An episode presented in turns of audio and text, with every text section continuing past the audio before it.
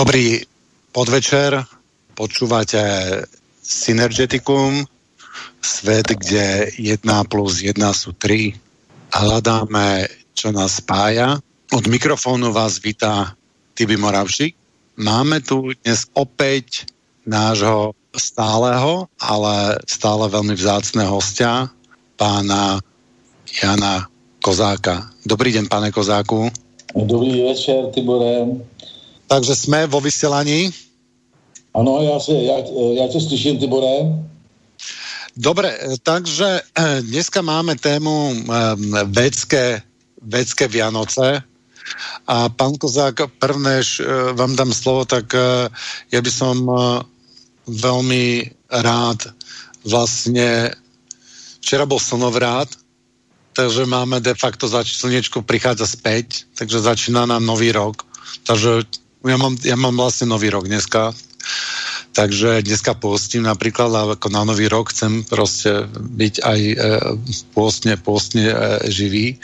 A chcel by som zaželať e, našim poslucháčom e, veľa zdravia a sily. Sily, sila je dôležitá, lebo to zdravie je založené na sile. Koľko máme zdravia, to sily, toľko má to to, zdravie tej, tej sily, aby uh, sme boli zdraví. Uh, pripomínam, že sila nie je krč, stiahnutie, ale sila je v uvoľnenosti, v pružnosti a v najmä, najmä plynulosti. Takže síly sa môžu vzájomne rozbíjať a spájať alebo dokonca synergizovať. Takže sila v spoločnosti sa prejaví tento rok už uh, myslím, že to bude s novým systémom synergické spolupráce, ktorý vlastne zabezpečí samozprávnu spoločnosť. Ja som spomínal v inej relácii, že na tom pracujeme. A taktiež pre ľudí, ktorí by e, chceli sa rozvíjať do tej, do tekutosti, do tej slovansko-vedskej tekutosti a, a rozpínania tela a rozhoretie vnútorného ohňa rozprúdenie mysli a krvi, tak uh, budem, budem robiť také nedelné silobranie, som to nazval. A to bude uh, v nedelu pred uh, ďalšou reláciou, ktorú máme, a to je Tvoríme si uh, nový svet, ktorá je každé, každé dva týždne. Teraz bola, takže teraz ďalšiu nedelu nebude, potom, potom opätovne bude, uh, kde si tvoríme uh, nový svet.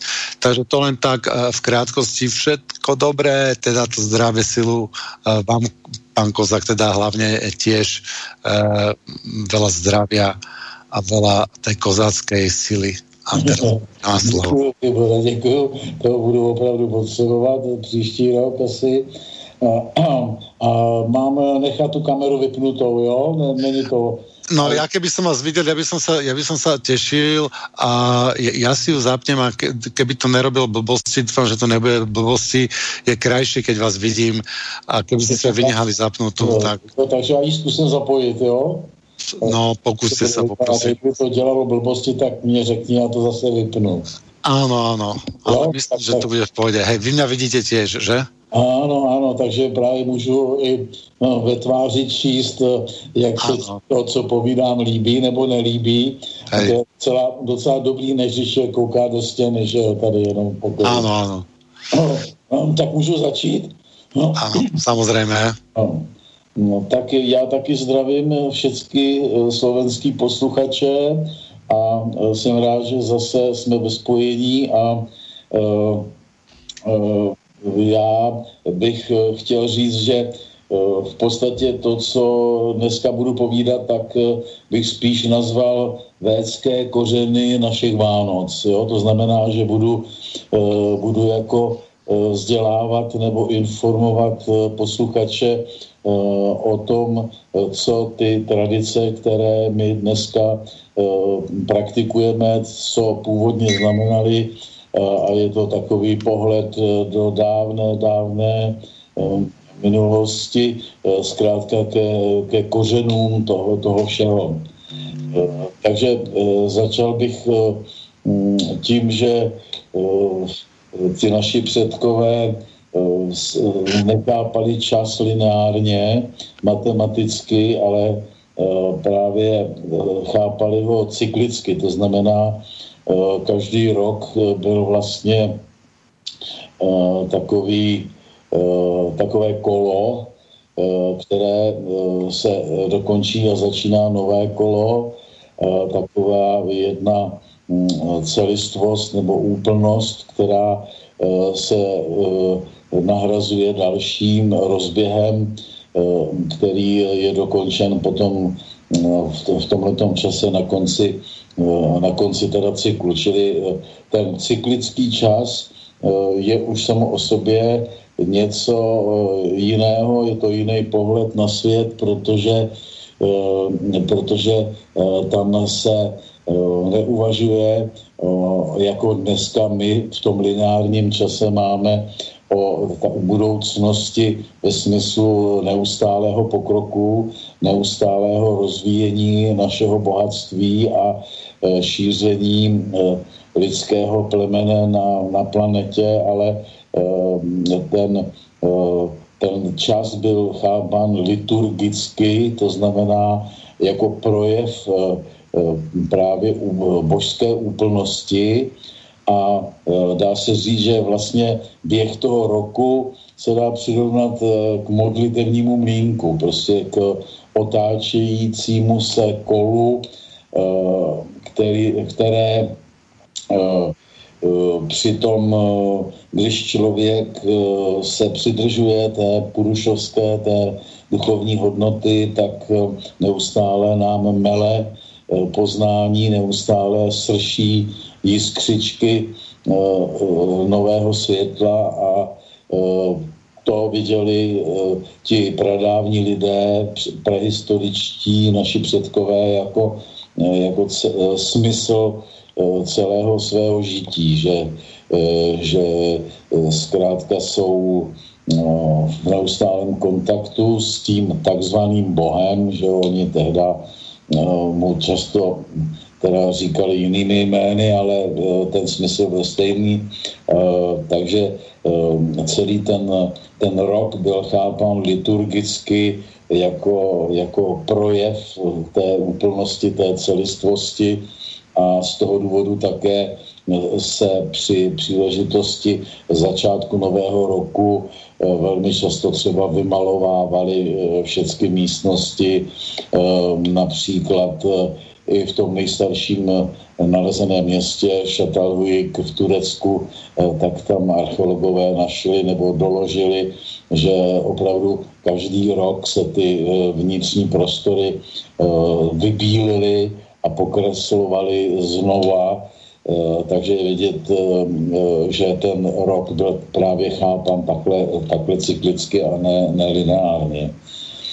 Tady s tím No, s tímhletím rokem je potřeba zmínit uh, uh, jednak uh, to, že se počátek roku v různých kulturách slaví v, v různém období a když se člověk víc vzdělá a sleduje kulturologicky ty, ty různé počátky, tak zjistí, že se dají rozdělit právě na Eh, dvě takové typické skupiny. Jedna, ta skupina těch uctívačů světla, teda árijců, eh, tak ta jednoznačně eh, slavila počátek roku na jaře, nikoli v, v tomto období, kdy si teď spolu povídáme, ale většinou v půlce dubna nebo prostě s rozpukem jara kdežto ta e, skupina chtonická, e, a my se o ní musíme e, zajímat, protože my v současnosti patříme do té chtonické party pod židovským bohem, protože to židokřesťanství je pořád vládnoucím systémem myšlenkovým tady u nás, tak ti naopak jako jako své životadárné prostředí neviděli světlo, ale tmu. To znamená, že právě židé slaví začátek dne večer a začátek roku s příchodem tmy na podzim. Tak, takže tady máme takovou dualitu a to, co dneska my slavíme jako astronomicky, tak je vlastně takový kompromis mezi těmito dvěma, dvěma tradicemi. Samozřejmě, že už naši dávní předkové Eh, pozorovali mm, všechny nebeské útvary a, a eh, jevy a takže věděli, eh, měli přesně spočítáno, kdy teda přestane postupovat tma a začíná světlo, takže celkem tady ten, ten zlom nebo ten počátek roku je, je oprávněný a Eh, eh, má to teda tradici nejenom eh, v indoevropské kultuře, ale i jinde. Akorát zkrátka ta, ta skupina, která se konzervativněji drží ještě té védské tradice pradávné, tak jako třeba celá Indie víceméně, nebo i jiné azijské kultury, tak tak opravdu slavěj eh, nový rok eh, teprve někdy toho 16. dubna eh, nebo přibližně kolem tohoto, tohoto termínu. Tam v, v, té sanskritské tradici se ten nový rok nazývá Samvatsara Yuga, což je jako vlastně takové roč, jedno roční údobí a je zajímavé eh, také eh, hledat a přemýšlet, eh, jak vzniklo slovanské slovo koleda. Já možná při nějaké přednášce tady na Slobodné vysílači už jsem o tom trošku něco řekl.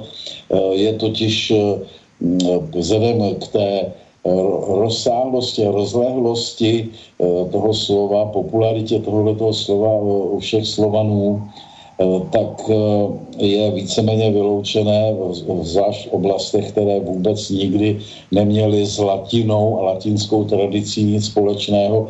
Eh, tohleto slovo vyvozovat z latinského kalendé, jak se dočteme ve všech encyklopediích západního typu, protože je to, je to prostě nesmysl někde za Uralem nebo v podobných oblastech. Zkrátka eh, od postaletí se, eh, se prostě tohleto eh, slovo užívá a má to podle mě buď vztah přímo k védštině a sanskrtu, kdy máme slovíčko kála, da, jo, kála je čas a da to je buď něco čas poskytující nebo naopak čas rozdělující na údobí. A e, tohoto slovíčko by mohlo sklouznout do slovanského právě kole, koleda, kdy můžeme to, ten cyklický rok chápat právě jako kolo, čili co prostě nám kolo, kolo přináší, poskytuje. Eh, takže ten rok je vlastně takový liturgický mlínek, eh, modlitevní mlínek, co se pořád otáčí a co, eh, co zkrátka tvoří náplň lidského života v tom v obětnickém slova smyslu. No a teď teda se podíváme do dávných, dávných časů a dávných tradic, aby, aby jsme zkrátka si trošku přiblížili toho Ježíška v jesličkách a ten ozdobený stromeček a, a tyhle ty základní fenomény.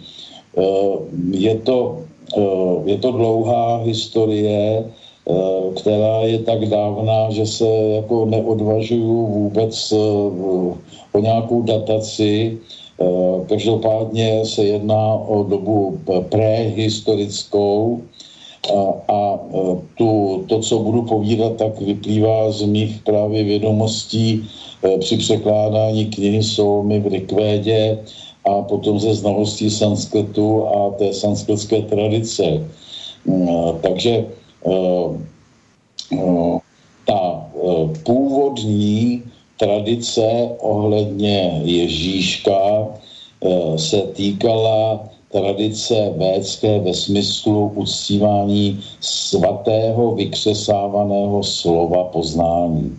To je jednoznačná záležitost, protože celá likvéda právě je zaměřená na, na ten kult takzvané, takzvaného, to maskulínu soumy, co by, co by v podstatě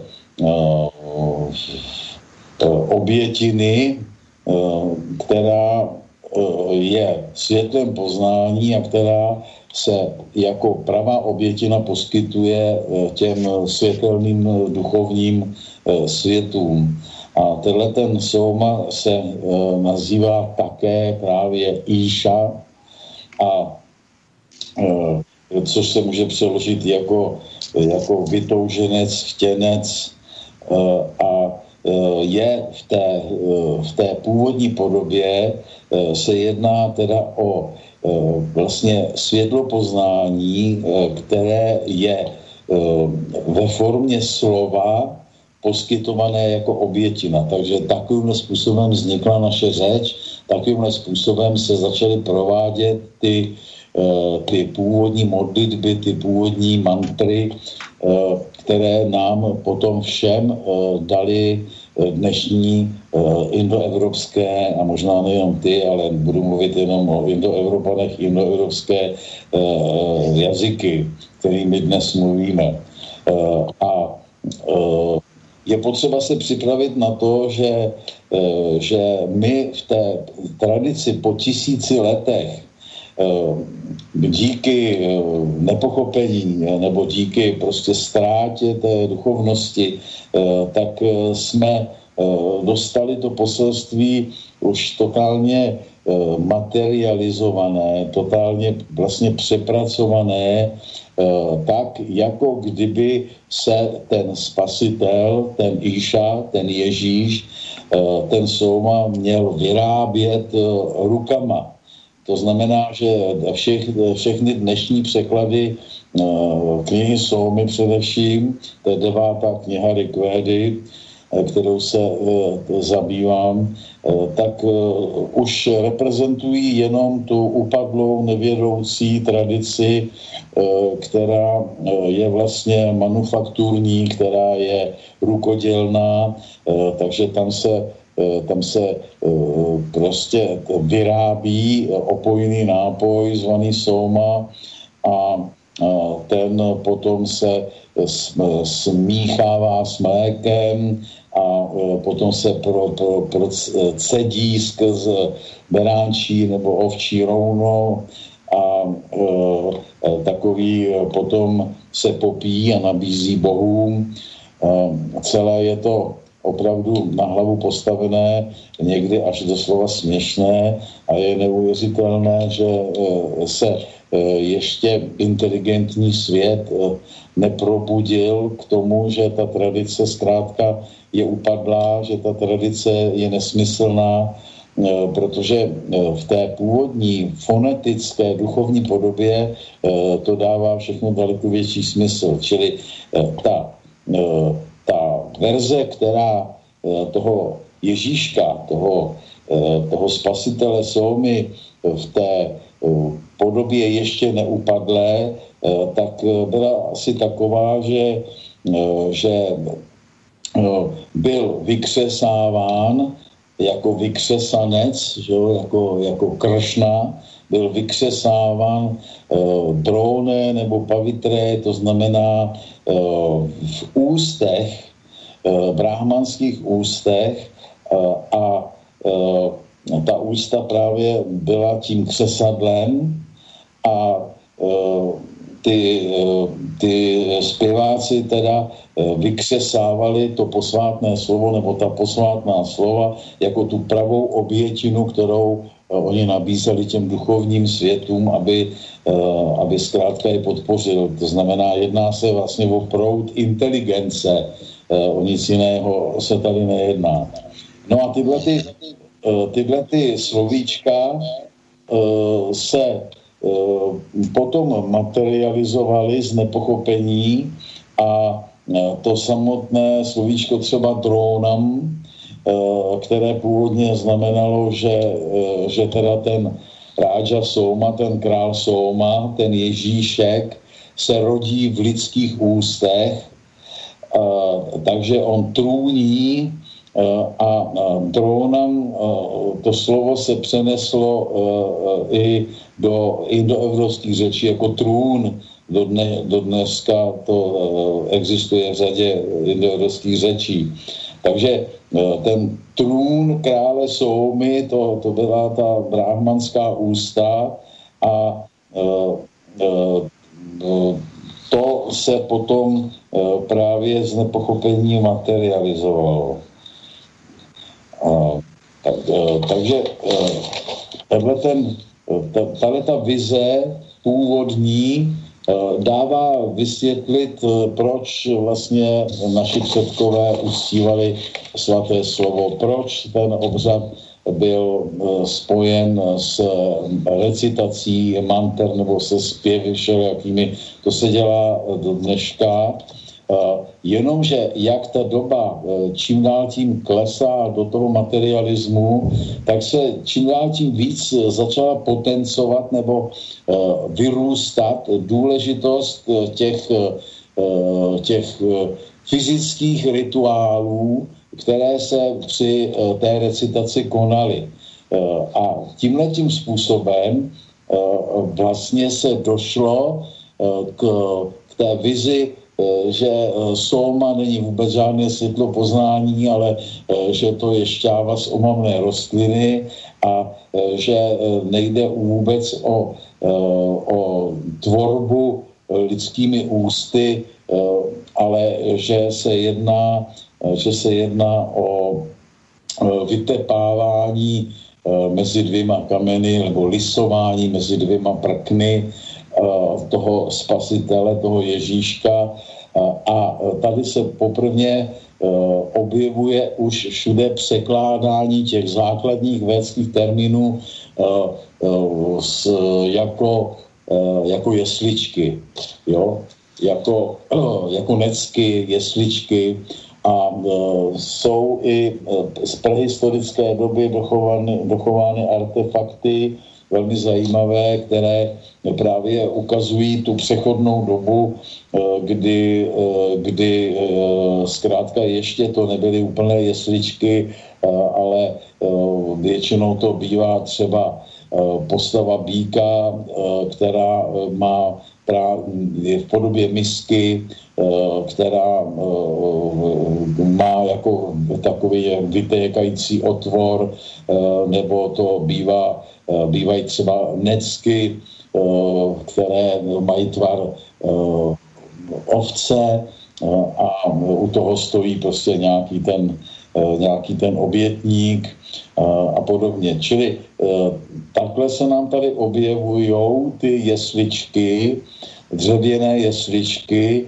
jako, jako náhražka těch lidských úst a ten proces spásy Eh, přechází z, z toho stádia eh, vykřesávaného světla poznání, to znamená toho nějakého objevného slova, které nám vysvětluje eh, svět a člověka a jeho úkol na zemi, tak se začíná proměňovat do rukodělnosti, jako kdyby pomocí právě, právě té Eh, rukodělné práce eh, jsme se mohli eh, spasit.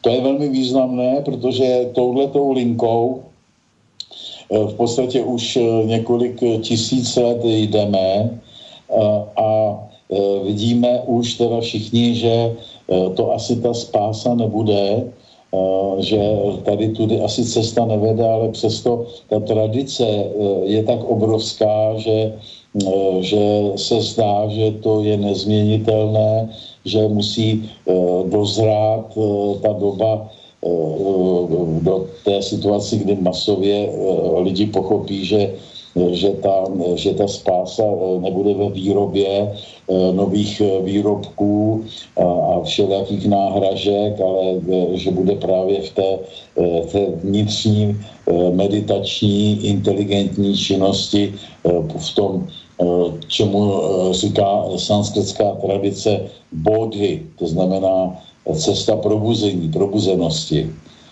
No a já už jsem eh, vykládal eh, ten védský proces, takže eh, ti, kteří mě poslouchají, tak už to znají, ale jenom připomínám, že právě ty dvě prkna nebo dva kameny, které v té rukodělné činnosti vyrábějí nebo lisují to, to, toho sómu, toho spasitele, tak eh, ty se nazývají védsky pášiá.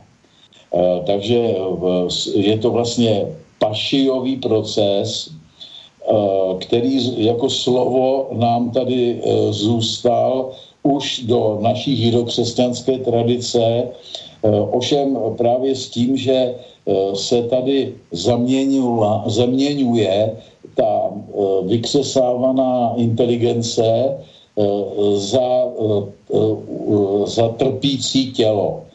Takže takhle se dospělo k tomu, k tomu utrpení pašiovému a takhle se nám tady dospělo k té materializaci té postavy Ježíše, Ježíše Krista, který potom tradičně se teda v, té, v této době rodí a je teda připodobňován vlastně tomu hm, cyklickému návratu eh, světla a hm, zvětšování teda slunečního světu eh, a tak dál, a tak dál.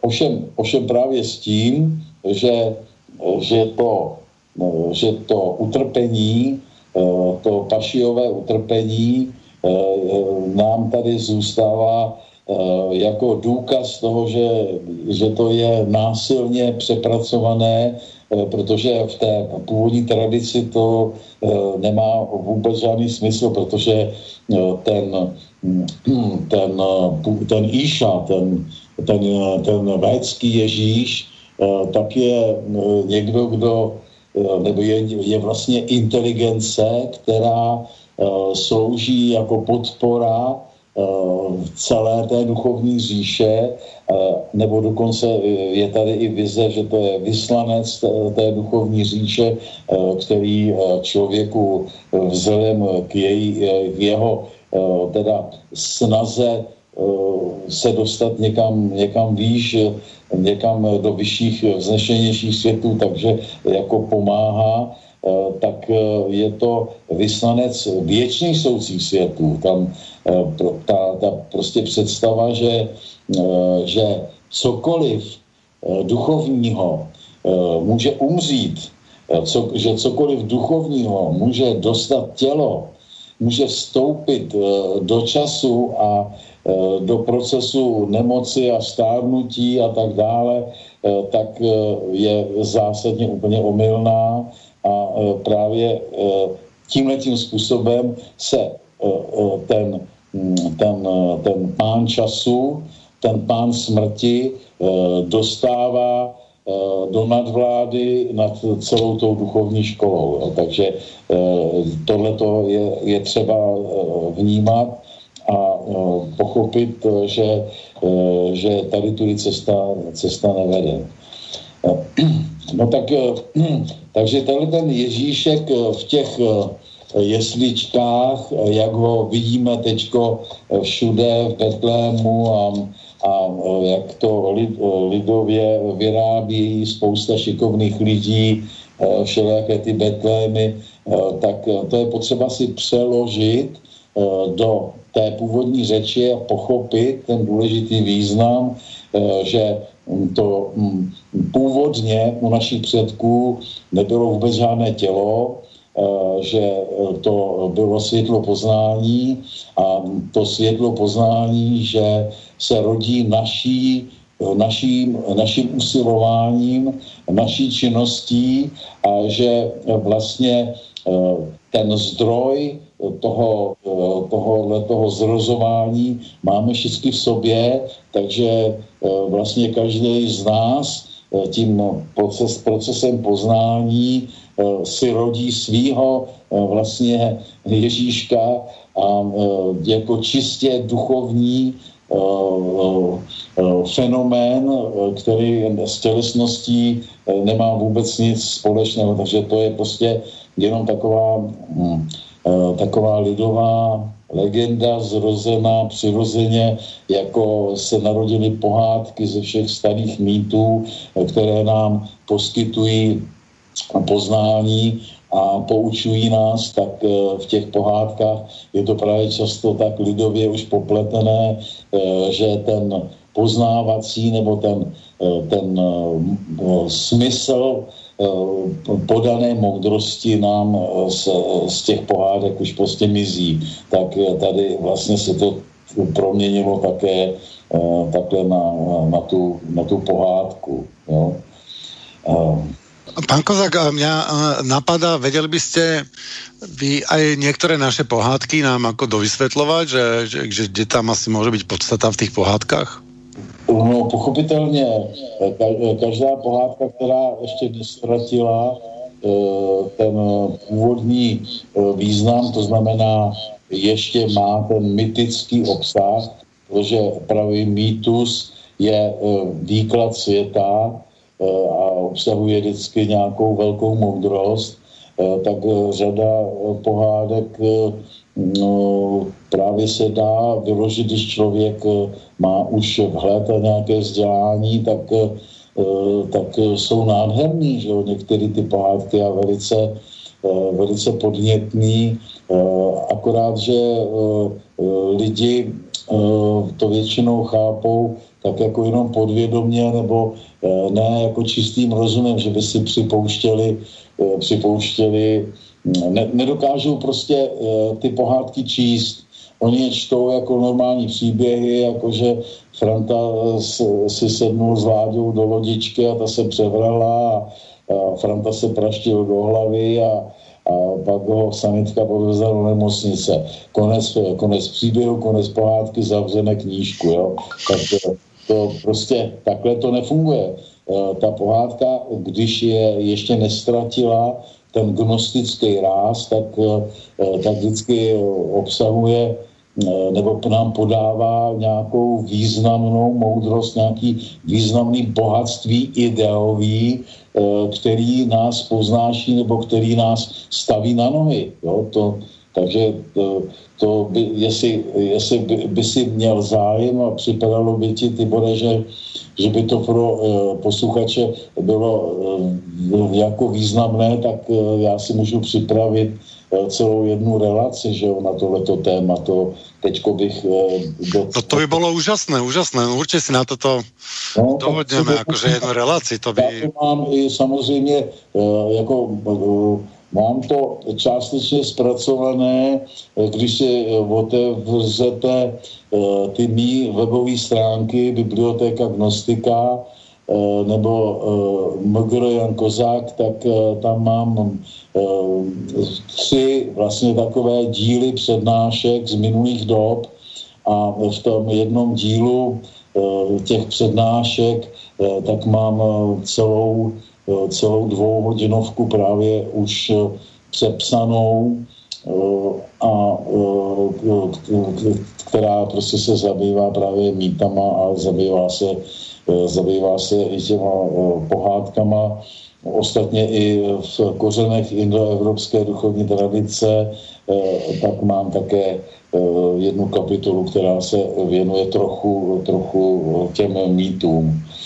Takže eh, tohle je pohádka, která eh, celkem eh, jako je hezká, přínosná, zvlášť ve spojení s tím světlem, které teda evidentně teď začíná pomalu se zvětšovat a za chvíličku zatlačí teda ty temnoty, takže to jako je docela docela v pořádku, ale ono to právě ta, ten pád dolů do toho nevědění tak způsobil proměnu smyslu řady, řady těch tradičních věcí, které jsou s tím spasitelem spojovány.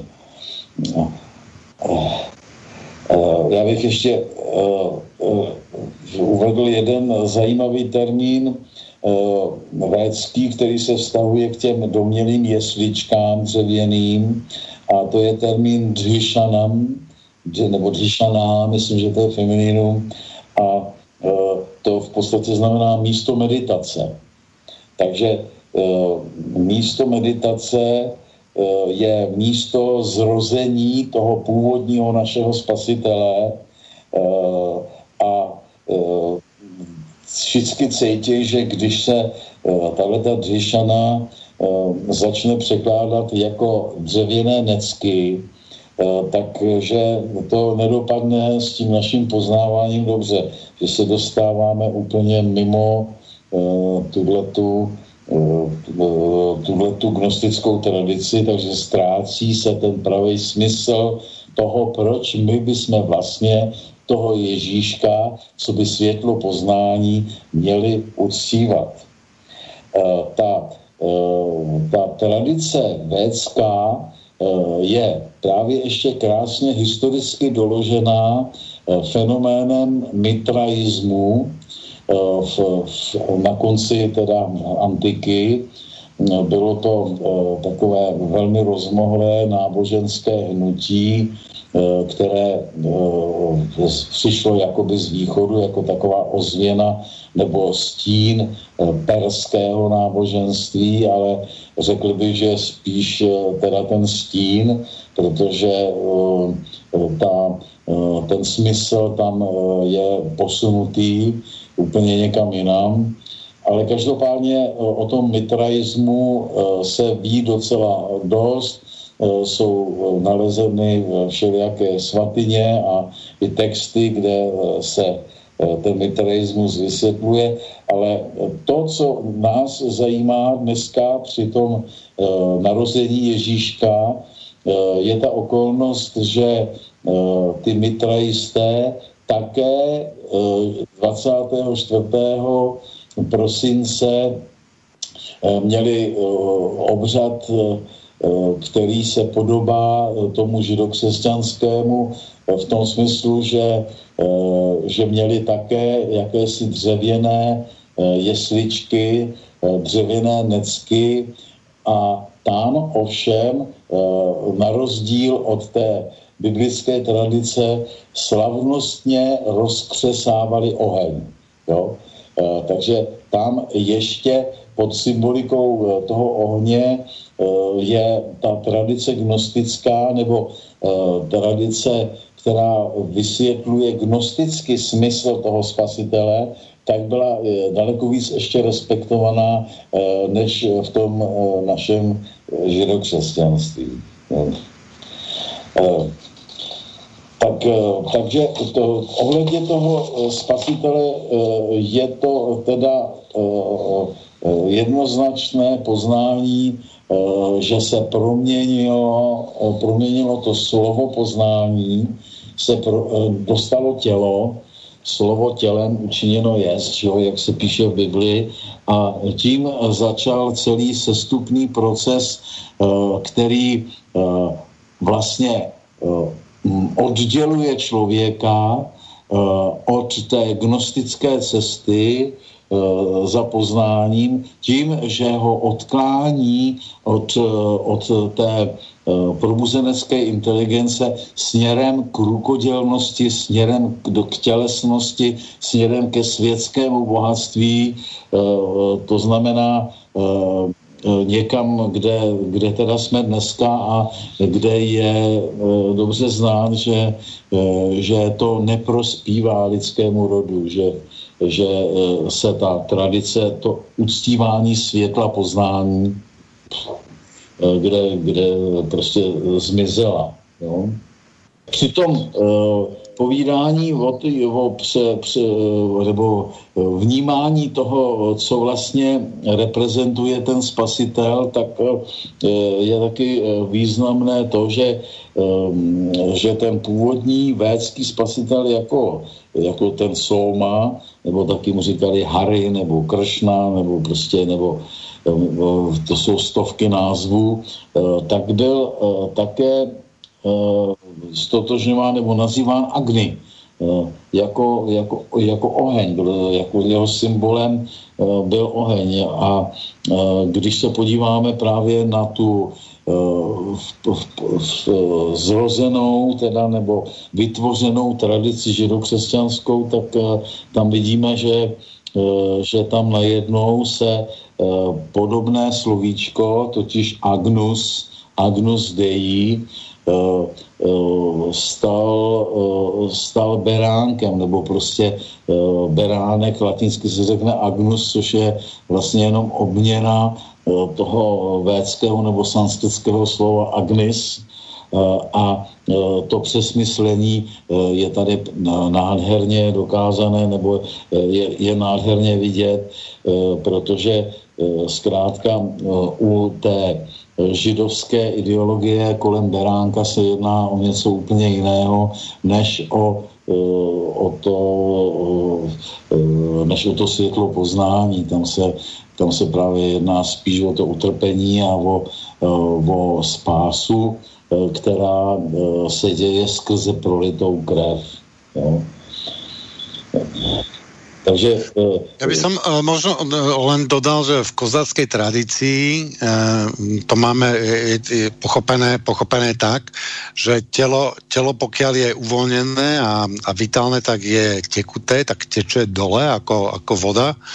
A, a je, ale zároveň je ťahané dohora smerom ohňom, že oheň nás ťaha hore Takže sme, sme v konečnom dôsledku sme napnutí medzi ohňom a vodou, ktoré tečú oproti, oproti sebe. Ano, akorát jsem přeslechl Tibore, v jaké tradici to je? E, v kozáckej tradícii, v ktorej je ešte zachované to, to pôvodné slovanstvo. Ja teda, čo, čo tu mak bádám, tak najviac toho pôvodného slovanstva, védského slovanstva, predkresťanského slovanstva zostalo v kozáckej tradícii. Ej, že tam to prežilo jako asi, asi najviac. To, no naše... to je tak já jako kozák bych tohle to měl teda vědět, že a, a já to opravdu nevím a z jakých materiálů to, když tak se domluvíme někdy mimo relaci, e, to bych se opravdu rád něco o té kozácké tradici přečet, protože e, jako e, studuju, že jo, pořád jenom indologicky ten sanskrt a védu a, a, a tady o tom nevím nic tak tady eh, to, o tom bychom se mohli bavit, že o to už potom pobavíme je... se, pobavíme se. Uh, myslím, eh, ta, ta, ta samotná síla, jak si o tom mluvil, že jo, nebo to, to, že člověk vlastně by měl být zapálený oheň v tom i gnostickém slova smyslu, to znamená, že by měl mít eh, prostě vykřesaný nějaký ten plamínek, eh, který by měl udržovat v sobě potravou, že jo, aby eh, ten plamínek nezhasnul a, a že potom úplně přirozeně tenhle ten vnitřní oheň ho narovnává a řekli, nasměrovává jako zhůru, že jo.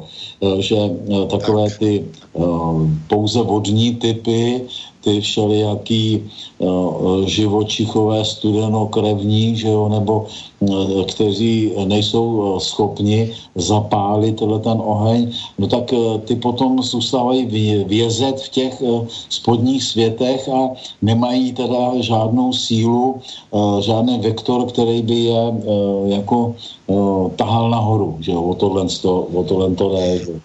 A samo sebou se všema katastrofálníma důsledkama, že jo? protože uh, já jsem právě k tomu, co si řekl na úvod, že jo, téhleté naší relace dnešní, no, tak jsem právě chtěl říct, že uh, já to vidím trošku jinak s tou sílou, ta, ta síla uh, toho člověka je právě uvědomělé probuzení každého jednotlivce ohledně těch věčně soucích sil člověka, které v nás bytují a Eh, ve kterých my právě eh, můžeme najít eh, ochranu a obranu a sílu, když tyhle ty síly, nebo když tyhle ty vlastnosti budeme pěstovat, když je budeme chránit. Jo? Když, když prostě ten člověk je takový jako libertinisticky jako na, vše, na všechny strany rozprostraněný a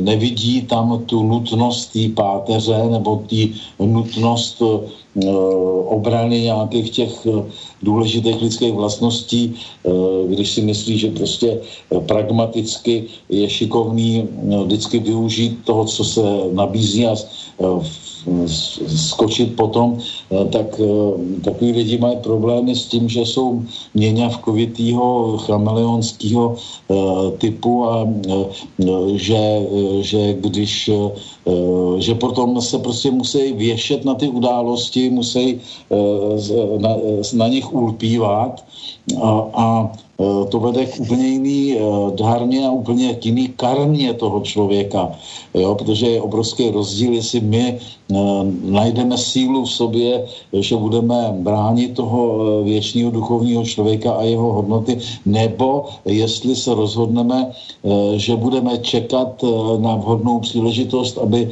jsme někde něčeho dosáhli pomocí rychlosti nebo obratnosti nebo přizpůsobení se, jo, tak to je prostě úplně jiná cesta. Takže byli, byli jsme u toho, u toho Ježíška, byli jsme u těch necek, vysvětlili jsme si, že původně jesličky byla lidská ústa, a že, že ty véčtí zpěváci produkovali to světlo poznání pomocí těch svatých slov a že to je strašně důležité poznání, které v současnosti uh, není, protože i všechny mainstreamové, vyspělé překlady uh, rikvédy, tak pracují pouze už jenom s tou rukodělnou výrobou solmy a uh, tím vlastně nedávají žádné, žádné poznání o tom, co teda vlastně je u zrodu tady toho, toho kultu spasitele a podobně. Jo.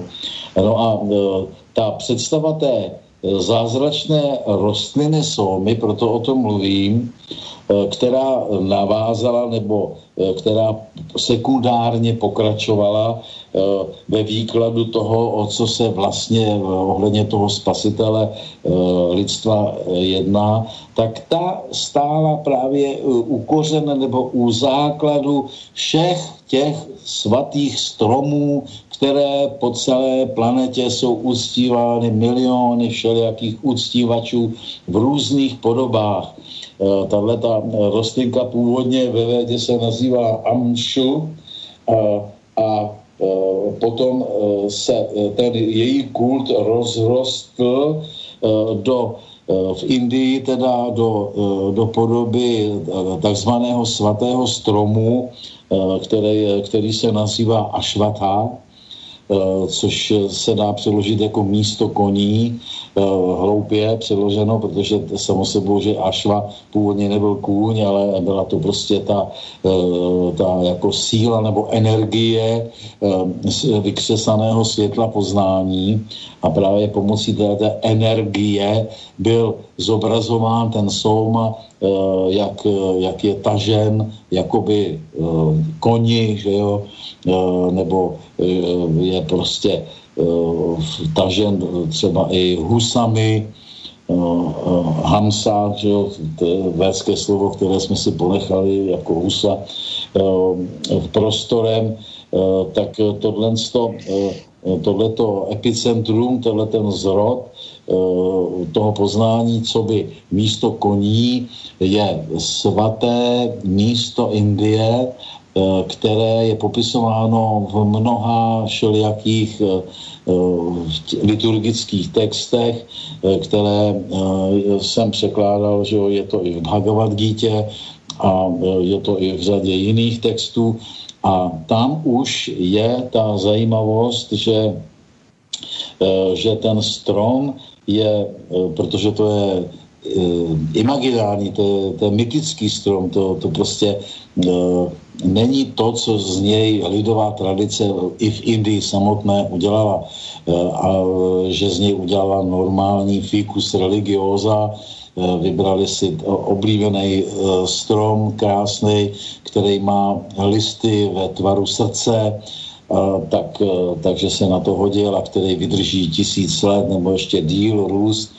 A, a u nás u Slovanů, že to no, tady ten fíkovník neroste, takže tady jsme přešli naši předkové buď na nějakou břízu, nebo na nějaký dub, nebo nebo Bůh a podobně.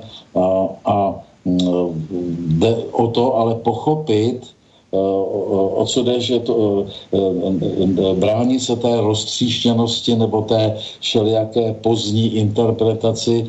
Jedná se původně právě jenom o tu tradici poznání, jedná se teda původně o ten zázračný, zázračný Eh, eh, zázračnou rostlinu eh, která má tu životadárnou vlastnost, že toho člověka probouzí ze sna zleklosti, že přestane být nějakým mlokem v, v jezeře, ale spíná se právě vzhůru pomocí té energie a že právě tady nalezli ty naši předkové mm, ten zdroj života.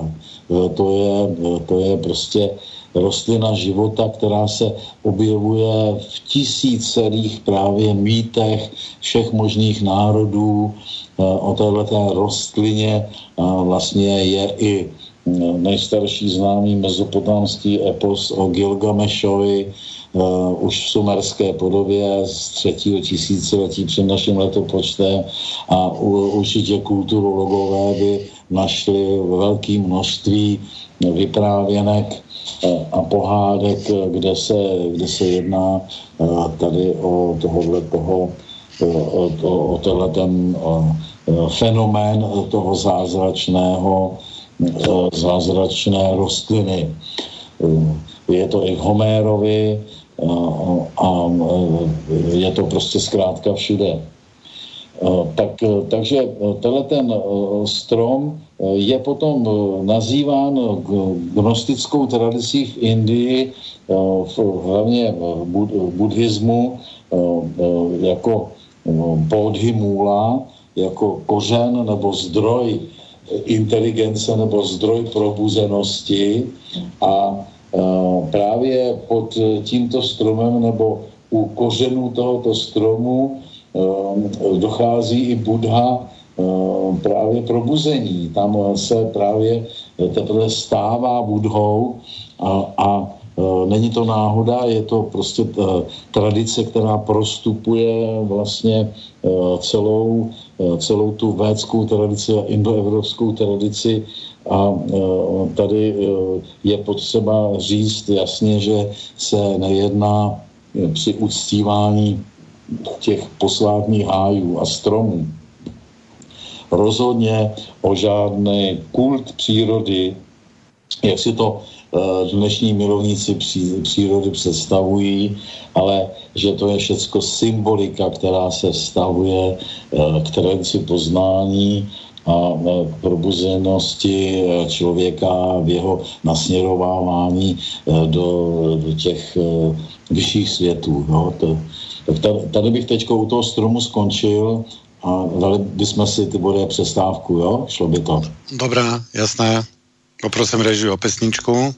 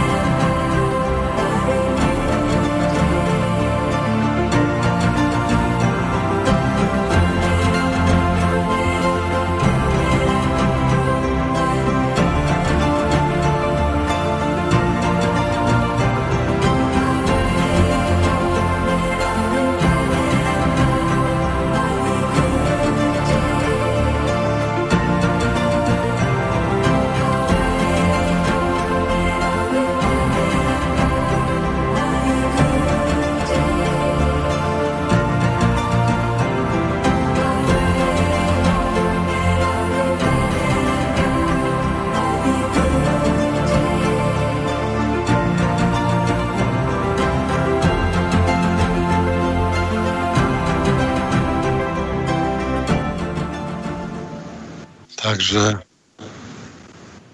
pesnička dohrala, ale pán Kozák tu ešte není.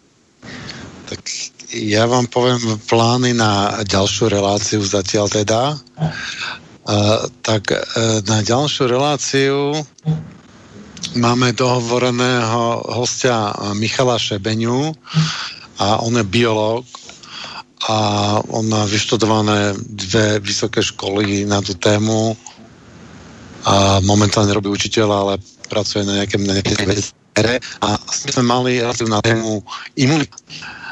A on je veľmi dobrý, akože ja sledujem jeho, jeho články a som sa s nimi rozprával a má veľmi zaujímavé názory.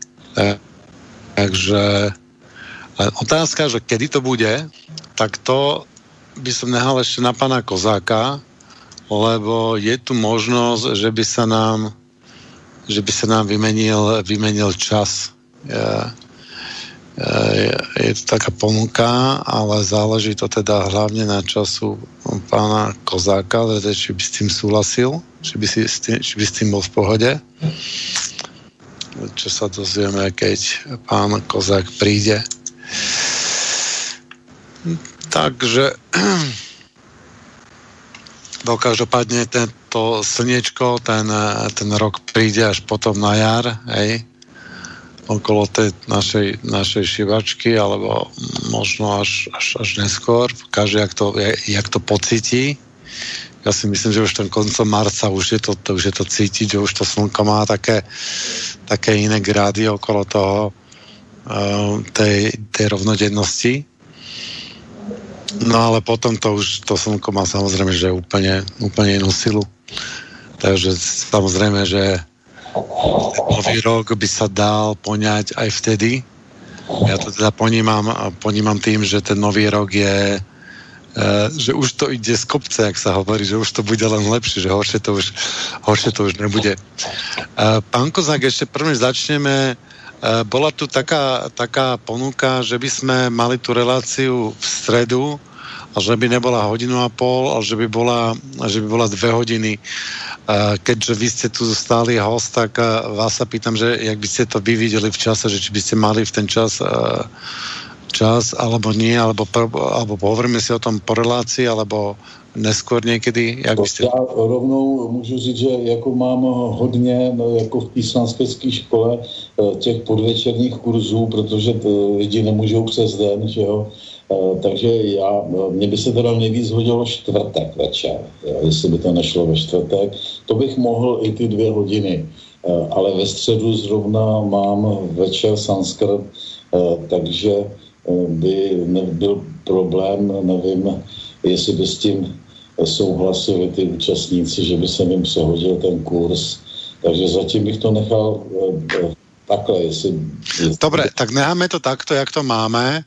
A, nevím, či byla ponuka na ten čtvrtek, myslím, že čtvrtek tam jsou nějaké relácie, které jsou, tam je ten, ten vysielací čas obsadený. A ja tiež mám vlastne e, moju, moju, moju, moju, moju klasu normálne, teda pokiaľ spoločnosť funguje, pokiaľ není nejaký zádrhel, že e, vírus alebo tak. Tak šlo, jo já mám akorát uh, ty večery pondělí, úterý, středa obsazený.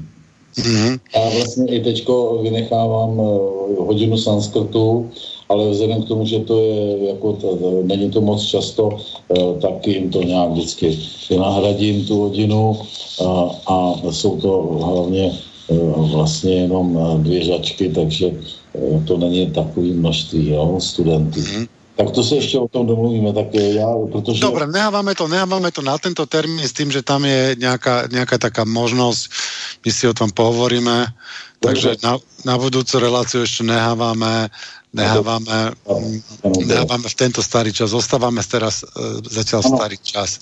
Dobre, takže vráťme sa, vráťme sa k tým Vianocám. Ja si to len zhrniem, že či tomu um, rozumiem, rozumiem dobre, tak eh, tam je ten, eh, mm, ten, eh, to svetlo poznania, ten reprezentuje ten, ten, ten stromček, hej, a ten, e, ten Ježišek je to, to, to samotné svetlo, ktoré rastie a ktoré možno rastie ako strom. V podstate by sa dalo poznať, povedať, že to poznanie, teraz mne to tak nejak evokuje, no a toto by sme mali vlastne oslavovať e,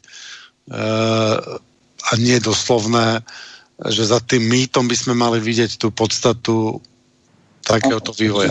Hlavně bychom to neměli chápat vegetativně, eh, neměli bychom eh, chápat ten strom jako prostě nějakou oslavu přírody, eh, protože ta tradice je, je jiná.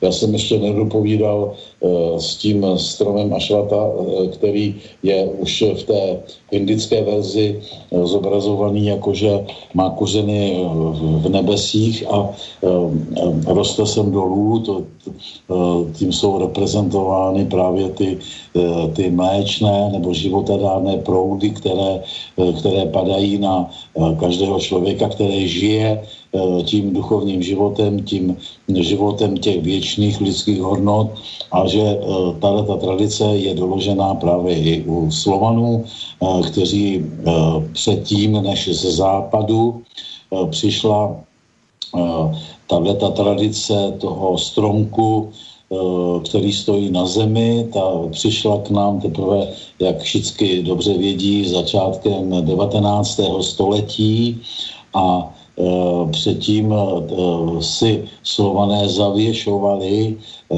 takové větvičky nebo malý stromeček na strop nad, nad tou štědrovečerní tabulí. Eh, že právě eh, jako skrze, eh, teda té, skrze ty duchovní proudy k nám proudí to bohatství. Jo? To, tohle to je závažná věc. Já ještě ohledně toho stromu bych to rozšířil, protože ten strom jak ho dneska slavíme, tak často jsou tam opravdu prastaré symboly, které ještě reprezentují tu původní poznávací nebo probouzecí tradici.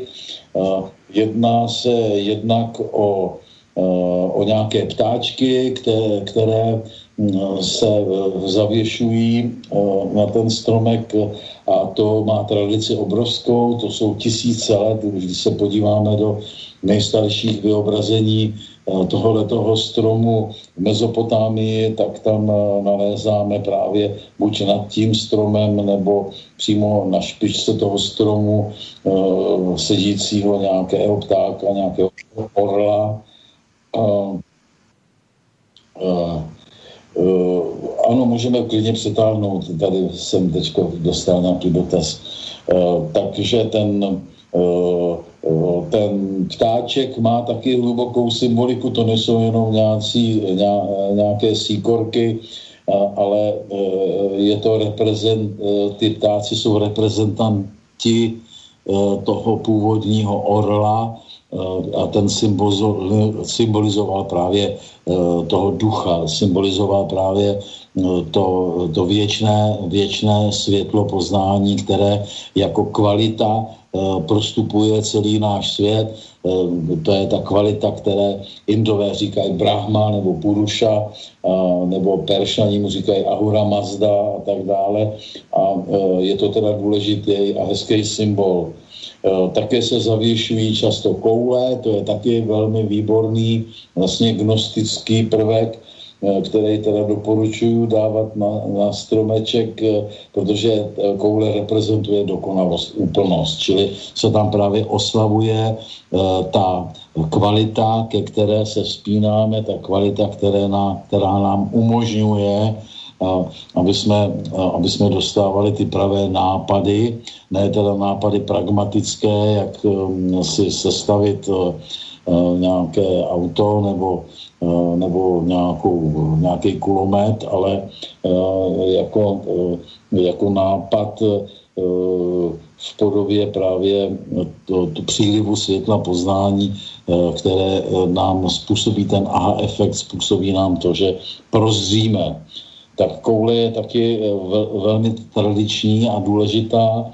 Eh, pak se také vyskytovaly, dneska už to moc nevidím, ale se nám to z různých fotografií a podobně dříve se to i prodávalo, postavičky člověka, že, že prostě někdo si věší na strom všelijaké figurky, Eh, třeba jenom vystřižené z papíru nebo podobně, eh, tak to je taky eh, pradávný důležitý symbol, který patří do té pravé tradice toho vánočního stromu.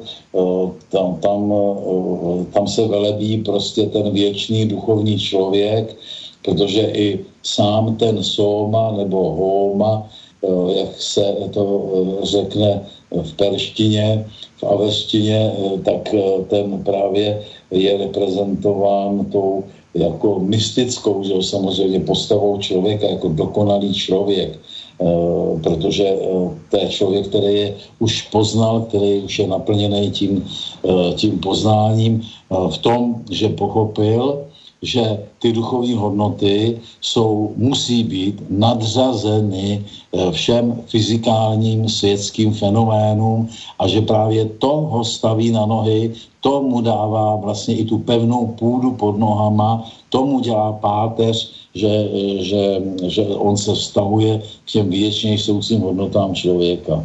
No a potom jako poslední uh, takový doporučení hodnej, Eh, symbol nebo ozdobička eh, jsou zvonečky. To zvon, zvon to je mm, samozřejmě eh, hrozně důležitý symbol, protože reprezentuje, reprezentuje ten reprezentuje ten hmoždí s paličkou, což byla výbava každého bráhmana protože právě ten zvoneček reprezentuje uh, to, tu tvorbu tónu, tu, tu, tu, to, to, prostě to, to lůno, uh, lůno pravdy, by se to dalo nazvat. Takže, takže i ten zvoneček je, je pěkná ozdoba. No a teďko musím musím, jako aby jsme pochopili tu proměnu, tak se musíme ponořit teda do tmy nevědění a e, musíme e, si e, popsat, co vlastně se stalo tady s tím letím, s touhletou tradicí v, oblasti právě, která není schopná duchovně chápat. V této oblasti došlo k proměně všeho duchovního ve fyzické, v osobní a v personální. Eh, takže eh, tam, jak teda se personifikoval ten samotný Souma, co by, co by teda to zázračně narozené děťátko a potom taky celý ten, celý ten výklad toho, co se jedná, tak byl podřízený tomu hlavnímu chtonickému eh, kultu a to je prolévání krve. Z toho důvodu právě už i ten uh, náš židokřesťanský Ježíšek, kdybych tak říkal náš, že on tak moc náš není, uh, tak je, je předurčený k tomu, že že skončí krvavě na kříži, protože on se vlastně jako přirovnal nebo spojil eh, s tím židovským krvavým kultem eh, beránka a jako beránek také je symbolizován, eh, takže se tady jedná už o něco úplně jiného, už o zavedení té lidské tradice poznání na boční cestu, která prostě vede jenom dolů do propasti. S tím souvisí i to tradiční eh, obětování, původně obětování že jo, toho nějakého rituálního zvířete. A eh, tady je potřeba říct ze znalostí véčtiny a sanskritu, že ten český pašík, já nevím, jestli ve Sloven, na, na Slovensku také máte pašíka jako to prase, co se v prosinci Eh, podřezává Tibore, Oni ne, ako ľudia robia za, zabíjačky no. v, de, v decembri väčšinou, ale nevoláme to, nevoláme to pašík, no. ale zabíjačky sa robia. No tak jako v Čechách existuje tahle ta tradice, tohleto slovo, že se mu říká pašík a to je védské slovo pašu, znamená dobytek a jedná se právě o to, že z nepochopení, co je pravá oběť, že pravá oběť je ta věrnost těm hodnotám člověka a život, eh, který je eh, podřízen tady eh, téhleté věrnosti, tak se prostě padne do té chtonické víry, do té chtonické tradice, což se bohužel právě u nás stalo, kdy nevím, jestli pod vlivem Keltů, nebo jestli samotní západní slované tak jako upadli. Eh, každopádně eh, u Keltů je dolože, doloženo to rituální zvíře prase jednoznačně. Eh, nalezlo se spousta všelakých bronzových, bronzových trasat, co by obětních zvířat. Já sám mám doma jedno takové Eh, tak eh, jenom eh, rozšiřuju vědomost čtena posluchačů, že, že to české slovo pašík je védského původu od toho védského slova pašu, dobytek. A ta hrůza o hrůza, že jo, aby jsme dokázali číst a rozumět tomu úpadku nebo té materializaci všeho, Eh, tak eh, nás eh, tato chtonická tradice obětování zvířete dovedla k tomu, že i ten pašík, co by symbol právě toho, toho obětovaného, tak je dáván do, tradičně do necek. Že jo? A tyhle ty dřevěné necky, to jsou no, prostě, to je pozůstatek těch původních bráhmanských úst, ve kterých se vykřesávalo to svaté slovo vědění. Takže eh, tady si můžeme vychutnat eh, ten eh, převrat naprosto... Necek, co, čo jsou to ne, necky? Ako, necky, Necky to, to je český slovo snad dokonce spisovný, protože já to ani neumím, ty bude jinak nazvat. To, to je dřevěná speciální taková, nechci říct nádoba, ale no, jak to, já nevím, jak se to anglicky řekne, německy tr- trogen, myslím, tomu říkají. A uh, je to uh, prostě ze dřeva udělaná uh, taková forma, která má uší dno než vršek, čili ona se jako trošku rozvírá jako květina zůru a je, je speciálně vyráběná proto, aby se tam právě vešlo to prase. Jo? Takže v, tom, v, tom, v těch neckách ono se spažuje a, a, a tak dále. No, tak Také musí... korito by jsme mi asi povedali po slovensky. Jo, korito, ale já zase, když slyším korito, tak eh, pro mě je to korito pro žrádlo, pro koně, pro, pro krávy, že to je hodně úzký. Tak to je takové velké, velké korito, no, dobře. Mm, no možno to má nějaký speciální e, výraz.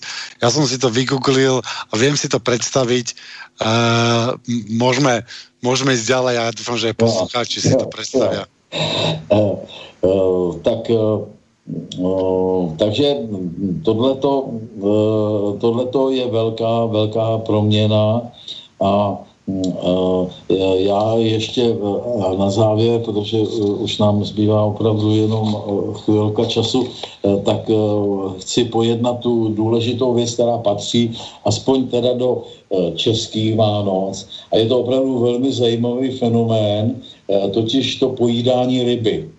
Eh, to vůbec není tak všeobecně rozšířený vánoční zvyk, jako by si Češi mysleli. Eh, já nevím, jestli v Anglii třeba tam se je, jí ryba, že jo? Nejí se tam ryba. Ne, ne, ne. No, no v Itálii taky se nejí ryba a nevím, jestli v Německu jedí rybu. Prostě je to opravdu speciální taková, a na Slovensku se jí ryba, Na Slovensku áno. Jo? Ako vo väčšine rodín asi, hej. Kapor. Tenhle ten symbol ryby je židokřesťané ho velebí a proslavují všude a je tady, hm, jsou tady hm, jaksi citace z Nového zákona o tom, že že Kristus, ten židovský spasitel, udělal ze svých teda apoštolů eh, ne rybáře lidí, jak je doslova psáno, což je přímo hrůzu nahánějící věc. A, a eh, je potřeba se nad tím zamyslet. Eh, ten symbol člověka, co by ryby, je pradávný chtonický symbol. Všude, kde začne vládnout pán času, krve a událostí, pán smrti, ať už se jmenuje jakkoliv, tak se tam objevuje symbol ryby. A je to symbol, který teda do naší tradice vůbec nepatří. Eh, to je tradice, která se mohla zrodit teda jednak někde u, u mořského pobřeží, takže tam všude to můžeme najít. Je to tradice, o které se říká, že, že byla symbol, symbolem už těch prvotních křesťanů, já bych chtěl říct prvotních židokřesťanů, protože je to nepochybně židovská tradice, stotožňovat člověka s rybou. A celé to povídání o tom, že Ježíš je teda rybář, nádherným způsobem kritizuje eh, gnostický text, který jsem eh, dal teď do nového vydání eh, Evangelia neznámého Boha, jmenuje se to Původní učení. A v, tom, v tomto gnostickém textu kdo tu knížku si koupil, tak si ji tam může prostudovat, se krásným způsobem vykládá, jaký nesmysl, že to je, že by spasitel měl být rybář. Tam se totiž Eh, vykládá mm, eh, v tom, v tom eh, v té chtonické verzi, že jakoby ten rybář zachraňuje ty ryby z sítí, že jo, dokonce naši český teologové napsali knížky Sieť věry pravej, že jo, a podobně, to myslím Chelčický a a nebo i Hus něco takového napsal. Prostě to je úplný nesmysl, eh, protože rybář eh, eh, loví ty ryby proto, aby je sežral, ne proto, aby je zachránil. Takže jenom opravdu převrácenecká mysl může takovýhle spasitelský symbol tradovat a jakože ho traduje, a je to, je to tradice hrůzná, takže jestli něco Eh, bychom měli změnit a je to ale nezměnitelné, protože to je po staletí už tak u nás zakořeněné, uh, už ty třeboňský rybáři a ty kádě a to všechno. Já zítra ráno jdu koupit kapra, že jo, tak co, co tady mám povídat, ale je to prostě je to tradice z, z toho religiózního a lidského hlediska špatná, omylná a není ani naše, Eh, protože člověk není ryba a eh, rybář Kristus nezachraňuje eh, lidi z vody, on prostě je požírá. Takže jestliže ten spasitel židovský dělá z apoštoly, to znamená, z apoštolů, to znamená ze všech těch, kteří následují jeho, jeho teda biblickou tradici dělá z rybáře lidí, tak, tak je to vlastně hrůzný obrázek, protože ty rybáři tady jsou o toho, aby, aby lidi požírali, ne aby jim pomáhali. Je to, je to vlastně jako je vodnické smýšlení, ten, ten fenomén vodníka jsem nepochybně už taky interpretoval, Eh, je to, eh, je to prostě eh, síla vod, síla spodních vod, které se pokoušejí zmocnit lidského světa a které teda čím víc teda oni utopějí těch dušiček, tak tím mají větší sílu. To, to je zrovna jeden typ jako když se domluvíme na nějakém povídání o pohádkách, tak bych neměl na ty vodníky zapomenout, protože to je opravdu velmi povedená lidová, čistě lidová záležitost. A já, já jsem žádnou takovou podobu nějakou filozofickou nebo intelektuální ohledně vodníka neslyšel. Tady máme jenom tradici vodnáře a to je trošku něco jiného ale ta tradice česká těch vodníků tak je naprosto dokonalá, protože ukazuje, odhaluje ten, eh, ten vodní živel, to znamená tu sílu spodních vod, eh, která touží potom zmocnit se člověka a když se jí to podaří, tak ona prostřednictvím té ulovené duše, ona nabývá na síle. Tak, takže takovým způsobem bych, bych teda já vykládal i tu tradici, tradici ryby v té chtonické, teda v té chtonické verzi, eh, protože vlastně ten chtonismus, to znamená ten kult spodní síly země, není nic jiného eh, než vlastně to vodnictví. Tam se to dá stotožnit. Jo? Tak, eh, takže rybu teda, rybu pomlouvám. Ryba, ryba se mně nelíbí. Je to prostě ta vodní mentalita.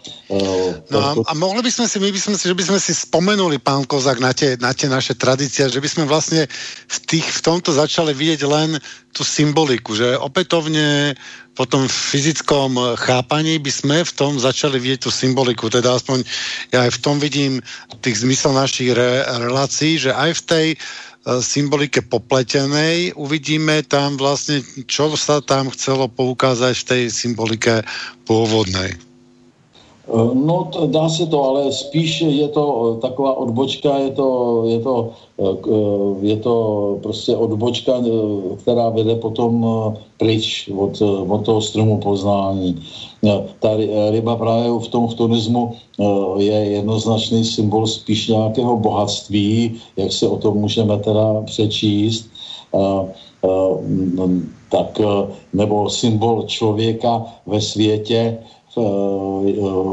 který patří pod pána těch spodních vod, že jo, pod toho demiurga, jak mu říkali gnostici. No a my tuhletou symboliku toho chtonického bohatství tradujeme teda aspoň tady v Čechách jednoznačně, protože